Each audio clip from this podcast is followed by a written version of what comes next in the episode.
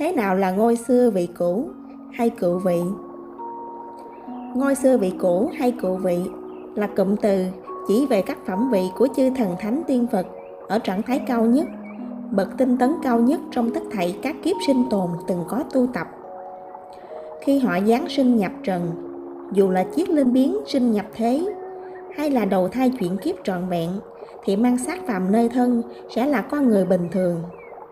Nhờ có ngôi xưa vị cũ kia là một điểm sáng đặc biệt trong tâm cảm, khiến cho bộ tính cách con người bình thường ở thế gian kia có một sự thôi thúc hồi hướng về cội đạo, hồi hướng về những điều thiện lành, tu tâm dưỡng tánh, làm các việc giống với thệ nguyện của chân hồn ấy qua nhiều đời kiếp khác nhau. Ngoài ra, họ sẽ có những cảm ứng đặc biệt với những điều có liên quan đến họ ở trong tiền kiếp. Nếu họ có gặp hình tượng hay là nghe ai đó nhắc tới thông tin có liên quan đó, thì tự nhiên sẽ có sự xúc động, rung cảm mạnh mẽ, khiến họ có thêm nhiều động lực thôi thúc việc cần phải tu dưỡng sao cho ngày thêm tinh tấn.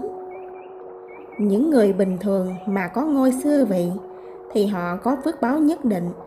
Trong cuộc sống, họ sẽ nhận được phước báo này để thuận duyên tinh tấn và tiếp tục hành thiện nghiệp. Nếu họ nhận phước báo mà họ không dùng lợi thế ấy cho việc tinh tấn bản thân hay là gieo trồng thiện nghiệp, thì nhiều khả năng họ sẽ dễ bị tổn hao phước báo và vướng vào nghiệp bất thiện. Thế nào là quy hồi cựu vị và cao thăng phẩm vị?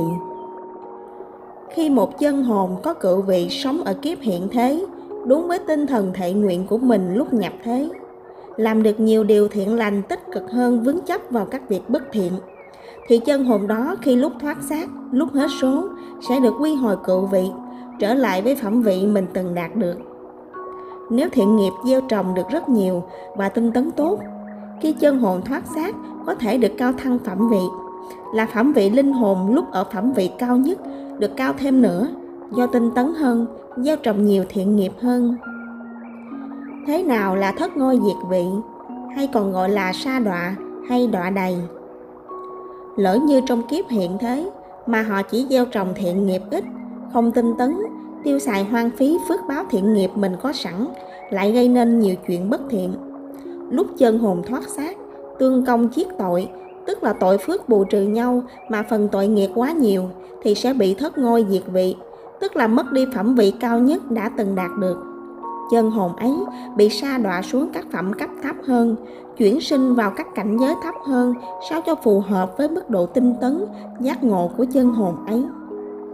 Nếu tội nghiệp quá nặng nề, chân hồn ấy sẽ bị đọa đầy trong cảnh khổ. Khổ, đây là do vướng mắc chấp niệm vào tội nghiệp bất thiện nên thấy khổ. Bị các oan gia trái chủ, mình từng gieo nghiệp bất thiện đến đòi nợ nên khổ. Chỉ khi có thể buông xả được các vướng chấp thì họ mới giải thoát, an lạc và có thể quy hồi cựu vị được.